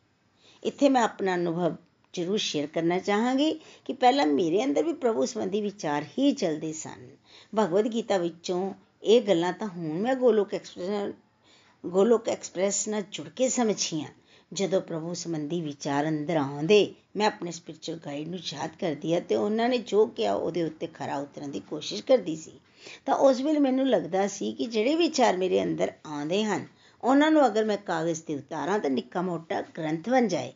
ਪਰ ਨਾਲ ਹੀ ਇਸ ਵਿਚਾਰ ਤੋਂ ਵੀ ਨਿਜਾਤ ਪਾ ਲਈ ਕਿ ਇੰਨੇ ਗ੍ਰੰਥ ਲਿਖੇ ਹੋਏ ਹਨ, ਇੱਕ ਹੋਰ ਲਿਖ ਕੇ ਕੀ ਕਰਾਂਗੀ? ਇਹ ਵੀ ਉਸ ਵੇਲੇ ਮਾਇਆ ਦਾ ਝਟਕਾ ਹੀ ਸੀ। ਉਸ ਵੇਲੇ ਜਦੋਂ ਇਹ ਵਿਚਾਰ ਚੱਲਦੇ ਤਾਂ ਨਾਲ ਨਾਲ ਪ੍ਰਭੂ ਜਾਤ ਚ ਅੱਖਾਂ ਚੋਂ ਹੰਝੂ ਵਗਦੇ। ਅੱਜ ਮੈਂ ਉਸ ਗੱਲ ਨੂੰ ਇਸ ਸ਼ਲੋਕ ਨਾਲ ਰਿਲੇਟ ਕਰ ਪਾ ਰਹੀ ਹਾਂ ਤਾਂ ਇਹ ਵੀ ਮੇਰੇ ਪ੍ਰਭੂ ਦੀ ਮੇਰੇ ਉੱਤੇ ਕਿਰਪਾ ਹੀ ਹੈ। ਅੱਗੇ ਗੱਲ ਚਤੁਰ ਸ਼ਲੋਕੀ ਭਗਵਦ ਗੀਤਾ ਤੋਂ ਸਮਝੀ ਕਿ ਜਿਹੜੇ ਭਗਤ ਭਗਵਾਨ ਦੀ ਦਿਵਯ ਸੇਵਾ 'ਚ ਲੱਗੇ ਰਹਿੰਦੇ ਹਨ, ਅੰਦਰੋਂ ਪ੍ਰਭੂ ਨੂੰ ਯਾਦ ਕਰਦੇ ਰਹਿੰਦੇ ਹਨ, ਪ੍ਰਭੂ ਉਹਨਾਂ ਦੀ ਇਸ ਸੇਵਾ ਤੋਂ ਖੁਸ਼ ਹੋ ਕੇ ਉਹਨਾਂ ਨੂੰ ਗਿਆਨ ਦਿੰਦੇ ਹਨ, ਜਿਸ ਰਾਹੀਂ ਭਗਤ ਪ੍ਰਭੂ ਤੱਕ ਆ ਸਕਦਾ ਹੈ। ਉਸ ਵੇਲੇ ਪ੍ਰਭੂ ਦੀ ਵਿਸ਼ੇਸ਼ ਕਿਰਪਾ ਉਸ ਉੱਤੇ ਹੁੰਦੀ ਏ ਉਸ ਦਾ ਗਿਆਨ ਮਿਟ ਜਾਂਦਾ ਹੈ ਜਿਸ ਤਰ੍ਹਾਂ ਨਾਲ ਅਸੀਂ ਹੁਣ ਗੋਲੋਕ ਐਕਸਪ੍ਰੈਸ ਨਾਲ ਜੁੜੇ ਹੋਏ ਹਾਂ ਅਤੇ ਸਾਡੇ ਅੰਦਰ ਬਹੁਤ ਡਰ ਸਨ ਅਤੇ ਹੁਣ ਪ੍ਰਭੂ ਕਿਰਪਾ ਨਾਲ ਉਹ ਡਰ ਮਿਟ ਰਹੇ ਹਨ। ਅਤੇ ਇਹ ਗੱਲ ਵੀ ਸਮਝ ਆਈ ਕਿ ਜਿੱਥੇ ਪ੍ਰਭੂ ਰਹਿੰਦੇ ਹਨ, ਉੱਥੇ ਹਨੇਰਾ ਨਹੀਂ ਰਹਿੰਦਾ ਪ੍ਰਭੂ ਸਵੈਮ ਪ੍ਰਕਾਸ਼ਕ ਹਨ, ਹੈਨਾ? ਤੇ ਗਿਆਨ ਉੱਥੇ ਹਨੇਰਾ ਨਹੀਂ ਰਹਿੰਦਾ ਤੇ ਗਿਆਨ ਰੂਪੀ ਦੀਪਕ ਉੱਥੇ ਜਗ ਜਾਂਦਾ ਏ। ਭਗਵਦ ਗੀਤਾ ਦਾ ਇਹ ਗਿਆਨ ਵੈਸੇ ਤਾਂ ਭਗਵਾਨ ਕ੍ਰਿਸ਼ਨ ਅਰਜੁਨ ਨੂੰ ਦੇ ਰਹੇ ਹਨ ਅਤੇ ਅਰਜੁਨ ਜੀ ਦੇ ਨਾਲ ਨਾਲ ਅਸੀਂ ਵੀ ਤਾਂ ਇਹ ਯਾਤਰਾ ਕਰ ਰਹੇ ਹਾਂ। ਅਸੀਂ ਵੀ ਤਾਂ ਇਸ ਯਾਤਰਾ ਵਿੱਚ ਸ਼ਰੀਕ ਹਾਂ। ਅਰਜੁਨ ਦੇ ਨਾਲ ਨਾਲ ਅਸੀਂ ਵੀ ਡਿਵੋਸ਼ਨ ਦੇ ਮਿਡਲ ਸਟੇਜ ਤੇ ਪਹੁੰਚ ਚੁੱਕੇ ਹਾਂ, ਜਿੱਥੇ ਅਰਜੁਨ ਦੇ ਨਾਲ ਨਾਲ ਭਗਵਾਨ ਸਾਨੂੰ ਵੀ ਗਿਆਨ ਦੀਆਂ ਗੱਲਾਂ ਸੁਣਾ ਰਹੇ ਹਨ ਅਤੇ ਸੁਣ ਸੁਣ ਕੇ ਸਾਨੂੰ ਵੀ ਬੜਾ ਮਜ਼ਾ ਆ ਰਿਹਾ ਏ। ਅਸੀਂ ਹੋਰ ਸੁਣਾਓ, ਹੋਰ ਸੁਣਾਏ ਕਹਿੰਦੇ ਹੀ ਆ। ਅਰਜੁਨ ਫਸਟ ਚੈਪਟਰ ਵਿੱਚ ਕਨਫਿਊਜ਼ ਸੀ। ਹੁਣ ਉਸ ਨੂੰ ਬੜਾ ਆਨੰਦ ਆ ਰਿਹਾ ਏ ਅਤੇ ਅਸੀਂ ਵੀ ਤਾਂ ਨikhil ਜੀ ਨੂੰ ਕਈ ਵਾਰ ਕਹਿੰਦੇ ਆ ਕਿ ਇਹ satsang ਕਰਨ ਦਾ ਸਾਨੂੰ ਨikhil ਜੀ ਬੜਾ ਮਜ਼ਾ ਆ ਰਿਹਾ ਏ। ਪਰ ਅਰਜੁਨ ਹਜੇ ਵੀ ਯੁੱਧ ਕਰਨ ਦੀ ਸਥਿਤੀ ਅਰਥਾਤ ਸੇਵਾ ਕਰਨ ਦੀ ਸਥਿਤੀ ਵਿੱਚ ਨਹੀਂ ਆਏ ਹਨ। ਅੰਦਰੋਂ ਤਾਂ ਮਜ਼ਾ ਉਹਨਾਂ ਨੂੰ ਆ ਰਿਹਾ, ਪਰ ਬਾਹਰ ਯੁੱਧ ਦੀ ਸਥਿਤੀ ਉਸੇ ਤਰ੍ਹਾਂ ਦੀ ਉਸੇ ਤਰ੍ਹਾਂ ਹੈ। ਯੁੱਧ ਕਰਨਾ ਮਤਲਬ ਡਿਊਟੀ ਨੂੰ ਵੀ ਤਾਂ ਨਿਭਾਉਣਾ ਪਏਗਾ ਹੈਨਾ ਅਰਜੁਨ ਦੀ ਤਰ੍ਹਾਂ ਅਸੀਂ ਸਾਰਿਆਂ ਨੇ ਵੀ ਆਪਣੀ ਆਪਣੀਆਂ ਡਿਊਟੀਆਂ ਨੂੰ ਪਹਿਲਾਂ ਸਮਝਣਾ ਹੈ, ਫਿਰ ਨਿਭਾਉਣਾ ਹੈ, ਪਰ ਇੱਕ ਗੱਲ ਇੱਥੇ ਕਲੀਅਰ ਹੋਏਗੀ ਚੇਂਜ ਪਹਿਲਾਂ ਅੰਦਰੋਂ ਆਵੇਗੀ ਅਤੇ ਗ੍ਰੈਜੂਅਲ ਪ੍ਰੋਸੈਸ ਹੈ ਹੌਲੀ ਹੌਲੀ ਆਏਗੀ। ਇਸ ਤੋਂ ਬਾਅਦ ਇਸ ਚੈਪਟਰ ਵਿੱਚ ਮੇਰੀ ਇਹ ਵੀ ਲਰਨਿੰਗ ਰਹੀ ਕਿ ਬਹੁਤ ਸਾਰਾ ਗਿਆਨ ਲੈਣ ਦੀ ਜ਼ਰੂਰਤ ਹੀ ਨਹੀਂ ਹੈ। ਭਗਤੀ ਸੰਗਤ ਗਿਆਨ ਸਾਨੂੰ ਲੈਣਾ ਹੈ, ਜਿਹੜਾ ਸਾਨੂੰ ਸਪਿਰਚੁਅਲ ਸਾਈਡ ਤੇ ਅੱਗੇ ਲੈ ਕੇ ਜਾਵੇ, ਭਗਵਾਨ ਨਾਲ ਸਾਡਾ ਜੁੜਾਵ ਕਰਵਾਏ। ਭਗਵਾਨ ਖੁਦ ਵੀ 10th ਚੈਪਟਰ ਦੇ 42nd ਸ਼ਲੋਕ ਵਿੱਚ ਆਖਦੇ ਹਨ, ਕਿੰਨੇ ਜ਼ਿਆਦਾ ਵਿਸਥਾਰ ਨਾਲ ਗਿਆਨ ਲੈਣ ਦੀ ਕੀ ਲੋੜ ਹੈ ਮੈਂ ਤਾਂ ਆਪਣੀ ਕੰਸ਼ ਨਾਲ ਜੁੜ ਕੇ ਪੂਰੇ ਬ੍ਰਹਮੰਡ 'ਚ ਵਿਆਪਤ ਹੋ ਕੇ ਇਸ ਨੂੰ ਧਾਰਨ ਕਰਦਾ ਹਾਂ। ਅਤੇ ਸਾਥੀਓ, ਸਾਨੂੰ ਇਹ ਵੀ ਸਮਝਣਾ ਹੈ ਕਿ ਭਗਵਾਨ ਦੇ ਅੰਸ਼ ਅਸੀਂ ਵੀ ਤਾਂ ਹਾਂ। ਸਾਥੀਓ, ਸੰਸਾਰ 'ਚ ਅਸੀਂ ਹਮੇਸ਼ਾ ਮੇਰਾ ਕੀ ਫਾਇਦਾ ਹੋਵੇਗਾ? ਇਸ ਹਿਸਾਬ ਨਾਲ ਕੰਮ ਕਰਦੇ ਹਾਂ। ਅਸੀਂ ਸਕਾਮ ਕੰਮਾਂ ਨੂੰ ਤਰਜੀਹ ਦਿੰਦੇ ਹਾਂ। ਅਸੀਂ ਸਾਰਿਆਂ ਨੂੰ ਮਨ ਦੇ ਅਨੁਸਾਰ ਨਾ ਕੁਝ ਧਰਮ ਬਣਾ ਰੱਖੇ ਹੁੰਦੇ ਹਨ ਉਹਦੇ ਅਨੁਸਾਰ ਅਸੀਂ ਚੱਲਦੇ ਹਾਂ। ਪਰ ਹੁਣ 11 ਚੈਪਟਰ ਭਗਵਾਨ ਦਾ ਵਿਰਾਟ ਰੂਪ ਤੋਂ ਮੈਂ ਸਮਝਿਆ ਕਿ ਆਪਣੇ ਮਨ ਦੇ ਧਰਮਾਂ ਨੂੰ ਛੱਡ ਕੇ ਪ੍ਰਭੂ ਦੇ ਹੁਕਮ ਅਨੁਸਾਰ ਸਾਨੂੰ ਚੱਲਣਾ ਹੈ।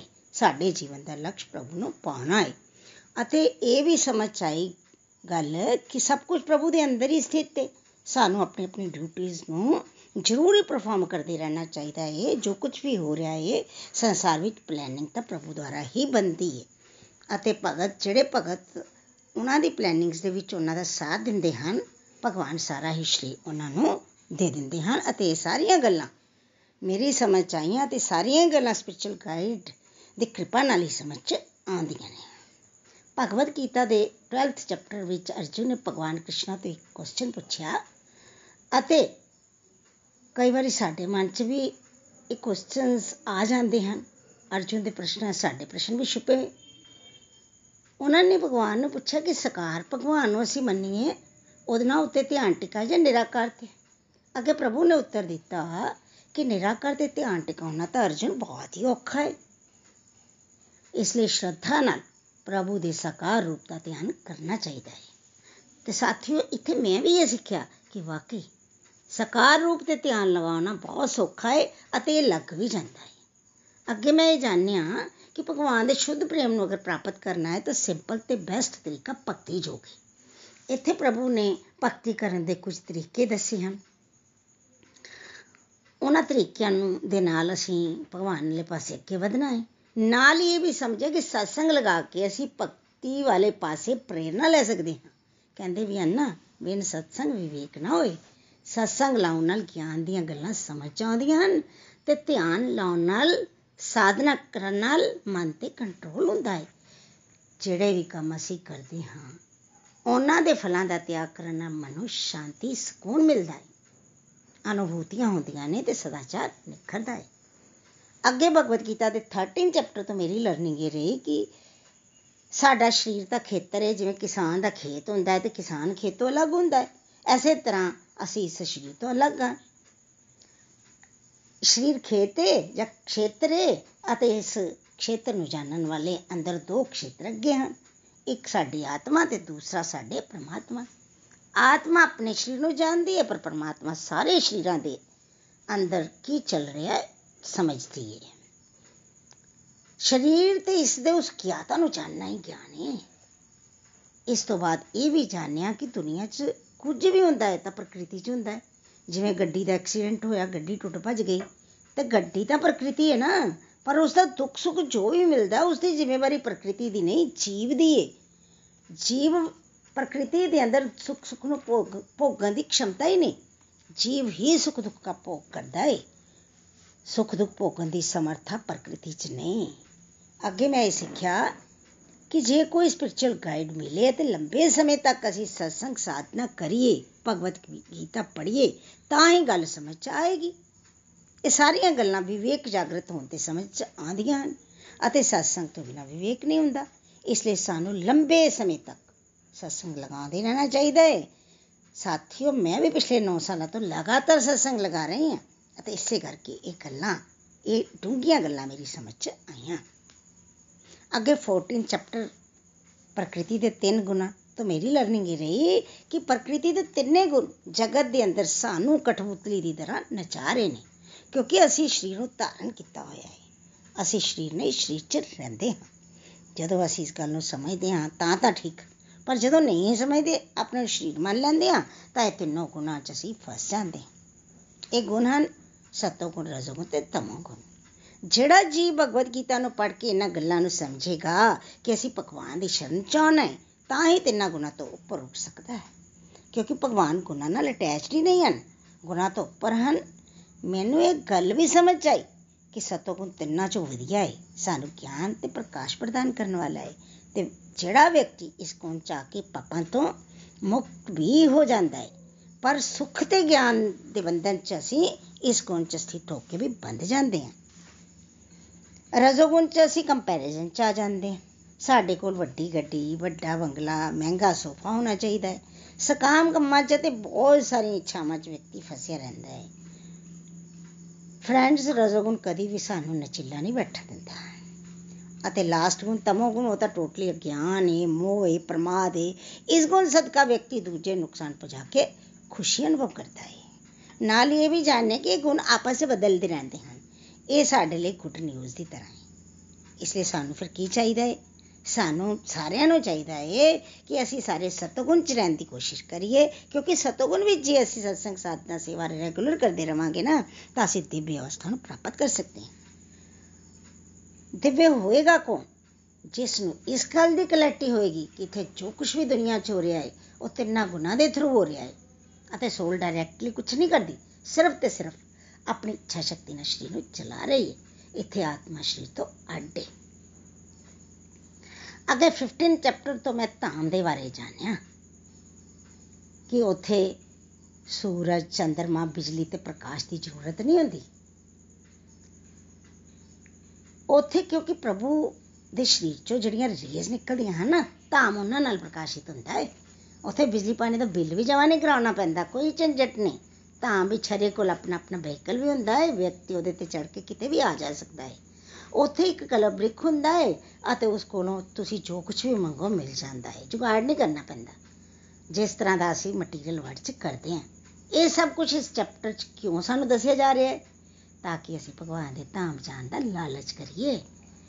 ਇੱਕ ਵਾਰ ਜਿਹੜਾ ਉੱਥੇ ਪਹੁੰਚ ਜਾਂਦਾ ਹੈ ਨਾ, ਉਹ ਇਸ ਫਿਰ ਭੌਤਿਕ ਸੰਸਾਰ 'ਚ ਜਿਹੜਾ ਕਿ ਦੁੱਖਾਲੇ ਹੈ, ਦੁੱਖਾਂ ਨਾਲ ਭਰਿਆ ਹੋਇਆ ਹੈ, ਕਦੀ ਵੀ ਵਾਪਸ ਨਹੀਂ ਜਾਣਾ ਚਾਹੁੰਦਾ। ਇਸ ਲਈ ਸਾਨੂੰ ਭਗਵਾਨ ਦੀ ਸ਼ਰਨਾਗਤੀ ਸਵੀਕਾਰ ਕਰ ਲੈਣੀ ਚਾਹੀਦੀ ਹੈ ਅਤੇ ਸਾਨੂੰ ਸੰਸਾਰ 'ਚ ਫਾਸੀ ਕੋ ਤੋਂ ਬਚਣਾ ਚਾਹੀਦਾ ਹੈ ਮਾਨ ਦੇ ਮੋਹ ਦਾ ਤਿਆਗ ਕਰਨਾ ਚਾਹੀਦਾ ਹੈ, ਕੁਸੰਗ ਨਹੀਂ ਕਰਨਾ, ਸੁਖ ਦੁੱਖ ਤੋਂ ਉੱਤੇ ਉੱਠਣਾ ਹੈ। ਇਸ ਤਰ੍ਹਾਂ ਅਸੀਂ ਲਗਾਤਾਰ ਨਾਮ ਜਾਪ ਦੇ ਥਰੂ ਭਗਵਾਨ ਨਾਲ ਹਮੇਸ਼ਾ ਜੁੜ ਸਕਦੇ ਹਾਂ। ਭਗਵਾਨ ਦੀ ਸ਼ਰਨ ਚ ਆ ਕੇ ਹੀ ਅਸੀਂ ਉਸ ਸ਼ਾਸ਼ਵਤ ਧਾਮ ਨੂੰ ਪ੍ਰਾਪਤ ਕਰ ਸਕਦੇ ਹਾਂ ਇਹ ਸਭ ਕੁਝ ਮੈਂ ਭਗਵਦ ਗੀਤਾ ਤੋਂ ਜਾਣਿਆ ਮੇਰੀ ਅਗਲੀ ਲਰਨਿੰਗ ਇਹ ਰਹੀ ਕਿ ਇਹ ਸਭ ਕੁਝ ਜਾਣ ਤਾਂ ਲਿਆ ਪਰ ਹੁਣ ਇੱਥੋਂ ਤੱਕ ਕਿਸ ਤਰ੍ਹਾਂ ਪਹੁੰਚੀਏ ਭਗਵਦ ਗੀਤਾ ਦੇ 16 ਚੈਪਟਰ ਤੋਂ ਮੈਂ ਇਹ ਸਿੱਖਿਆ ਲਈ ਕਿ ਸਾਨੂੰ ਸ਼ਾਸਤਰਾਂ ਵਿੱਚ ਕੁਝ ਇਨਸਟਰਕਸ਼ਨਸ ਦਿੱਤੀਆਂ ਹੁੰਦੀਆਂ ਹਨ ਉਸ ਅਨੁਸਾਰ ਚੱਲਣਾ ਹੈ ਜੇਕਰ ਚੱਲਾਂਗੇ ਤਾਂ ਸਾਡੇ ਅੰਦਰ ਹੌਲੀ ਹੌਲੀ ਡਿਵਾਈਨ ਕੁਆਲਿਟੀਆਂ ਐਂਟਰ ਕਰ ਜਾਣਗੀਆਂ ਜਿਵੇਂ ਨਿਡਰਤਾ ਫੇਅਰਲੈਸਨੈਸ ਕਰੁਣਾ ਦਾ ਹੋਣਾ, ਦੇਣ ਦੀ ਭਾਵਨਾ ਅੰਦਰ ਆਉਣਾ, ਦੂਜਿਆਂ ਨੂੰ ਖਮਾ ਖਿਮਾ ਕਰਨ ਦਾ ਭਾਵ ਆ ਜਾਣਾ, ਦੂਜਿਆਂ ਦੇ ਦੋਸ਼ ਨਹੀਂ ਦੇਖਣੇ ਪੇਸ਼ੈਂਸ ਆ ਜਾਣਾ, ਸੱਚ ਬੋਲਣਾ ਆਦਿ। ਇੱਥੇ ਮੈਂ ਆਪਣਾ ਅਨੁਭਵ ਤੁਹਾਡੇ ਨਾਲ ਸ਼ੇਅਰ ਕਰਨਾ ਚਾਹਾਂਗੀ ਕਿ ਗੋਲੇ ਗੋਲੋਕ ਐਕਸਪ੍ਰੈਸ ਨਾਲ ਜੁੜਨ ਤੋਂ ਪਹਿਲਾਂ ਮੇਰੇ ਅੰਦਰ ਵੀ ਬਹੁਤ ਸਾਰੇ ਡਰ ਸਨ ਕੌਨਫੀਡੈਂਸ ਦੀ ਕਮੀ ਸੀ। ਹੌਲੀ ਹੌਲੀ ਸਤਸੰਗ, ਸਾਧਨਾ ਤੇ ਸੇਵਾ ਨੂੰ ਜਦੋਂ ਮੈਂ ਲਾਈਫ 'ਚ ਧਾਰਨ ਕੀਤਾ ਲਗਾਤਾਰ ਸਤਸੰਗ ਲਗਾਏ, ਨਾਮ ਜਾਪ ਕੀਤਾ ਅਤੇ ਸੇਵਾ ਕੀਤੀ, ਜੋ ਵੀ ਸਿੱਖਿਆ ਇੱਥੋਂ ਉਸ ਨੂੰ ਅੱਗੇ ਸ਼ੇਅਰ ਕਰਨ ਦੀ ਕੋਸ਼ਿਸ਼ ਕੀਤੀ, ਤਾਂ ਜੀਵਨ 'ਚ ਨਿਡਰਤਾ ਆਈ ਕੌਨਫੀਡੈਂਸ ਵੀ ਆਇਆ। ਸਾਨੂੰ ਸਾਰਿਆਂ ਨੂੰ ਵੀ ਪ੍ਰਭੂ ਨਾਲ ਜੁੜ ਕੇ ਇਹਨਾਂ ਗੁਣਾਂ ਨੂੰ ਅੰਦਰ ਵਧਾਉਣਾ ਹੈ ਜਦੋਂ ਦੇਵੀ ਗੁਣ ਵਧਣਗੇ, ਤਾਂ ਹੌਲੀ ਹੌਲੀ ਡੈਮੋਨੀਆ ਕੁਆਲਿਟੀ ਜਾਂ ਆਸਰੀ ਗੁਣ ਘਟ ਜਾਣਗੇ। ਛਲ ਕਪੜ ਦਾ ਤਿਆਗ ਕਰਕੇ ਪ੍ਰਭੂ ਦੀ ਸ਼ਰਨ ਚਾਹਣ ਨਾਲ ਅੰਦਰ ਦੇਵੀ ਗੁਣ ਆਉਂਦੇ ਹਨ। ਇਸ ਤੋਂ ਬਾਅਦ ਸ਼ਰਧਾ ਦੇ ਬਾਰੇ ਸਮਝਿਆ। ਸਾਨੂੰ ਸ਼ਰਧਾ ਨਾਲ ਪ੍ਰਭੂ ਨਾਲ ਜੁੜਨਾ ਚਾਹੀਦਾ ਹੈ ਤੇ ਪ੍ਰਭੂ ਕਹਿੰਦੇ ਹਨ ਕਿ ਵਿਅਕਤੀ ਜਿਸ ਗੁਣ 'ਚ ਸਥਿਤ ਹੋਵੇਗਾ ਉਸ ਗੁਣ ਦੇ ਅਨੁਸਾਰ ਹੀ ਉਸ ਨੂੰ ਉਸੇ ਵਿਸ਼ੇਸ਼ ਸ਼ਰਧਾ ਨਾਲ ਯੁਕਤ ਕਿਹਾ ਜਾਏਗਾ ਅਸੀਂ ਜਿਸ ਗੁਣ 'ਚ ਸਥਿਤ ਹੋ ਜਾਵਾਂਗੇ ਉਹਦੇ ਅਨੁਸਾਰ ਹੀ ਅਸੀਂ ਭੋਜਨ ਕਰਾਂਗੇ ਉਹਦੇ ਅਨੁਸਾਰ ਹੀ ਸਾਡੇ ਜਾਗੇ ਹੋਣਗੇ ਪੂਜਾ ਹੋਏਗੀ ਜਾਂ ਦਾਨ ਕਰਾਂਗੇ ਸੈਕਰੀਫਾਈਸ ਵੀ ਉਸੇ ਅਨੁਸਾਰ ਹੀ ਹੋਏਗਾ ਇਸ ਲਈ ਜੋ ਕੁਝ ਵੀ ਕਰੀਏ ਸਾਨੂੰ ਸ਼ਰਧਾ ਨਾਲ ਕਰਨਾ ਚਾਹੀਦਾ ਹੈ ਤੇ ਬਿਨਾਂ ਸ਼ਰਧਾ ਦੇ ਚਾਹੇ ਉਹ ਦਾਨ ਹੋਵੇ ਚਾਹੇ ਤਪੱਸਿਆ ਹੋਵੇ ਸਭ ਬੇਅਰਥ ਹੈ ਉਸ ਦਾ ਨਾ ਇਸ ਜੀਵਨ 'ਚ ਕੋਈ ਲਾਭ ਹੈ ਤੇ ਨਾ ਅਗਲੇ ਜਨਮ 'ਚ। ਇਸ ਲਈ ਸ਼ਰਧਾ ਵਿਸ਼ਵਾਸ ਨੂੰ ਸਾਨੂੰ ਜੀਵਨ ਦਾ ਆਧਾਰ ਬਣਾ ਲੈਣਾ ਚਾਹੀਦਾ ਹੈ ਅਤੇ ਸ਼ਰਧਾ ਵਿਸ਼ਵਾਸ ਨਾਲ ਜੋ ਕੁਝ ਵੀ ਅਸੀਂ ਕਰਾਂਗੇ, ਉਸ ਨਾਲ ਸਾਡੀ ਸਪਿਰਚੁਅਲ ਗਰੋਥ ਹੋਏਗੀ ਸਪਿਰਚੁਅਲ ਪ੍ਰੋਗਰੈਸ ਹੋਏਗੀ। ਇਹ ਵੀ ਇੱਥੋਂ ਸਮਝਿਆ ਤੇ ਫਿਰ ਲਾਈਫ 'ਚ ਇਸ ਨੂੰ ਇੰਪਲੀਮੈਂਟ ਕੀਤਾ। ਅੱਗੇ ਮੈਂ 18 ਚੈਪਟਰ ਤੋਂ ਇਹ ਲਰਨਿੰਗ ਲਈ ਕਿ ਜਗ, ਦਾਨ ਤੇ ਤਪੱਸਿਆ, ਇਸ ਦਾ ਤਿਆਗ ਅਸੀਂ ਕਦੇ ਨਹੀਂ ਕਰਨਾ। ਡਿਊਟੀ ਸਮਝ ਕੇ ਐਕਸਪੈਕਟੇਸ਼ਨ ਅਤੇ ਅਟੈਚਮੈਂਟ ਤੋਂ ਬਿਨਾ ਇਹਨਾਂ ਨੂੰ ਜ਼ਰੂਰ ਹੀ ਪਰਫਾਰਮ ਕਰਨਾ ਹੈ ਕਿਉਂਕਿ ਇਹਨਾਂ ਨਾਲ ਸਾਡੀ ਆਤਮਾ ਦੀ ਸ਼ੁੱਧੀ ਹੁੰਦੀ ਹੈ ਪਰਮਾਤਮਾ ਤਾਂ ਕਣ ਕਣ 'ਚ ਵਿਰਾਜਮਾਨ ਹਨ।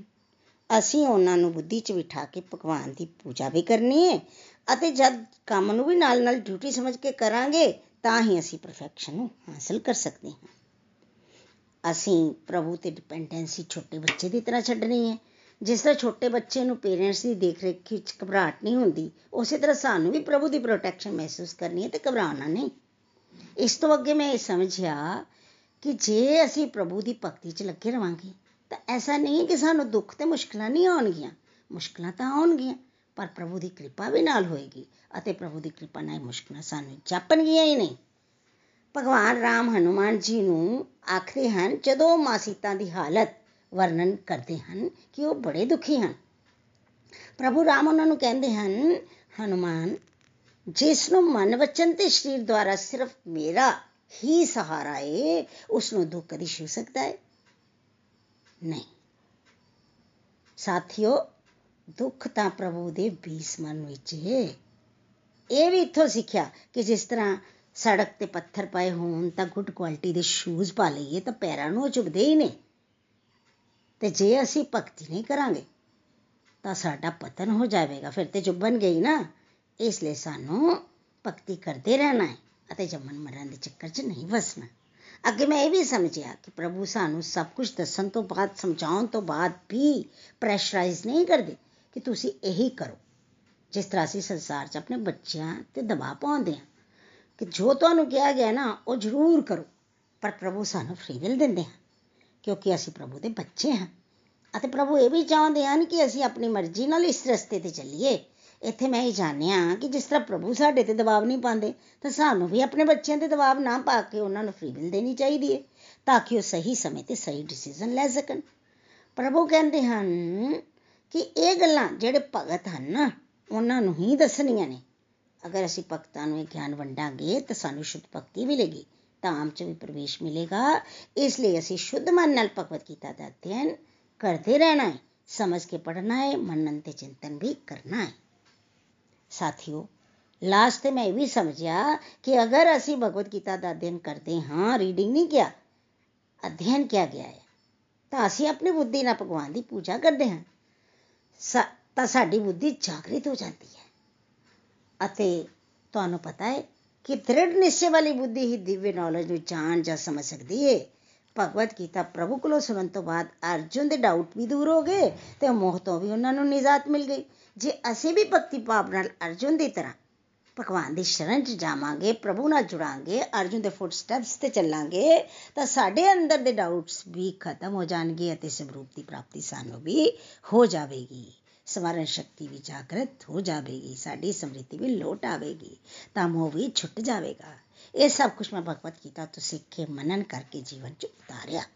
ਸਾਥੀਓ, ਇੱਥੇ ਗੋਲੋਕ ਐਕਸਪ੍ਰੈਸ ਦੇ ਥਰੂ ਮੈਂ ਜਿਹੜੀਆਂ ਭਗਵਤ ਗੀਤਾ ਦੀਆਂ ਰੀਡਿੰਗਸ ਕੀਤੀਆਂ, ਉਹਨਾਂ ਦੇ ਆਧਾਰ ਤੇ ਆਪਣੀਆਂ ਲਰਨਿੰਗਸ ਸ਼ੇਅਰ ਕੀਤੀਆਂ ਹਨ ਅਤੇ ਭਗਵਤ ਗੀਤਾ ਦਾ ਗਹਿਰਾਈ ਦੇ ਨਾਲ ਅਧਿਐਨ ਸਾਨੂੰ ਹਮੇਸ਼ਾ ਦਿਵਯਤਾ ਵਾਲੇ ਪਾਸੇ ਲੈ ਕੇ ਜਾਂਦਾ ਹੈ ਇਸ ਲਈ ਸਾਨੂੰ ਸਾਰਿਆਂ ਨੂੰ ਭਗਵਤ ਗੀਤਾ ਦਾ ਅਧਿਐਨ ਕਰਦੇ ਰਹਿਣਾ ਚਾਹੀਦਾ ਹੈ। ਬੁੱਕ ਦੀ ਤਰ੍ਹਾਂ ਨਹੀਂ, ਇਸ ਨੂੰ ਨਾਵਲ ਨਹੀਂ ਸਮਝਣਾ, ਬਲਕਿ ਜੀਵਨ ਜੀਣ ਦੀ ਸ਼ੈਲੀ ਸਮਝਣਾ ਹੈ। ਨਾਲ ਹੀ ਪ੍ਰਭੂ ਕਿਰਪਾ ਨਾਲ ਅਸੀਂ ਇਸ ਗਿਆਨ ਨੂੰ ਅੱਗੇ ਵੰਡ ਵੀ ਪਾਉਂਦੇ ਹਾਂ। ਜੇਕਰ ਅਸੀਂ ਇਸ ਦੀਆਂ ਰੀਡਿੰਗਸ ਨੂੰ ਕਰਦੇ ਰਵਾਂਗੇ, ਭਗਵਦ ਗੀਤਾ ਦੇ ਅਧਿਐਨ ਨੂੰ ਕਰਦੇ ਰਵਾਂਗੇ ਕਰਦੇ ਰਵਾਂਗੇ, ਤਾਂ ਸਾਨੂੰ ਪ੍ਰਭੂ ਕਿਰਪਾ ਨਾਲ ਇਸ ਗਿਆਨ ਨੂੰ ਵੰਡਣ ਦਾ ਮੌਕਾ ਵੀ ਮਿਲੇਗਾ। ਸਾਡੇ ਸਾਰਿਆਂ ਤੇ ਕਿਰਪਾ ਵੈਸੇ ਹੋ ਵੀ ਚੁੱਕੀ ਹੈ। ਤਾਈਓ ਅਸੀਂ ਇਸ ਗੋਲੋਕ ਐਕਸਪ੍ਰੈਸ ਦੇ ਨਾਲ ਜੁੜੇ। ਹੁਣ ਮੈਂ ਨਿਖਿਲ ਜੀ, ਨਿਤਿਨ ਜੀ, ਪ੍ਰੀਤੀ ਜੀ ਦਾ ਧੰਨਵਾਦ ਕਰਦੀ ਹਾਂ, ਜਿਨ੍ਹਾਂ ਨੇ ਸਾਨੂੰ ਇਹ ਪਲੇਟਫਾਰਮ ਪ੍ਰੋਵਾਈਡ ਕੀਤਾ। ਮੈਂ ਦਿਲੋਂ ਉਹਨਾਂ ਦੀ ਆਵਾਰੀ ਹਾਂ ਅਤੇ ਸਾਰੇ ਕਲੋਕੀਅਨਸ ਦਾ ਵੀ ਸ਼ੁਕਰੀਆ ਅਦਾ ਕਰਦੀ ਹਾਂ, ਜਿਨ੍ਹਾਂ ਦਾ ਸੰਗ ਕਰਕੇ, ਉਹਨਾਂ ਨਾਲ ਸਤਸੰਗ ਕਰਕੇ ਪ੍ਰਭੂ ਨਾਲ ਜੁੜਨ ਦੀ ਮੈਨੂੰ ਪ੍ਰੇਰਣਾ ਮਿਲੀ ਹੈ। ਜੈ ਸ਼੍ਰੀ ਕ੍ਰਿਸ਼ਨ। ਗੋਲੋਕ ਐਕਸਪ੍ਰੈਸ ਚ ਆਈਏ ਦੁੱਖ ਦਰਦ ਭੁੱਲ ਜਾਈਏ ਏਬੀਸੀਡੀ ਦੀ ਭਗਤੀ ਚ ਲੀਨ ਹੋ ਕੇ ਨਿਤ ਆਨੰਦ ਪਾਈਏ ਨਾ ਸ਼ਸਤਰ ਨਾਲ ਨਾ ਸ਼ਾਸਤਰ ਨਾਲ ਨਾ ਧਨ ਨਾਲ ਤੇ ਨਾ ਹੀ ਕਿਸੇ ਜੁਗਤੀ ਨਾਲ ਮੇਰਾ ਤੇ ਜੀਵਨ ਨਿਰਭਰ ਹੈ हे। ਪ੍ਰਭੂ ਸਿਰਫ ਤੇ ਸਿਰਫ ਤੁਹਾਡੀ ਕਿਰਪਾ ਸ਼ਕਤੀ ਨਾਲ ਹਰੇ ਕ੍ਰਿਸ਼ਨਾ ਹਰੇ ਕ੍ਰਿਸ਼ਨਾ ਕ੍ਰਿਸ਼ਨਾ ਕ੍ਰਿਸ਼ਨਾ ਹਰੇ ਹਰੇ ਹਰੇ ਰਾਮ ਹਰੇ ਰਾਮ ਰਾਮ ਰਾਮ ਹਰੇ ਹਰੇ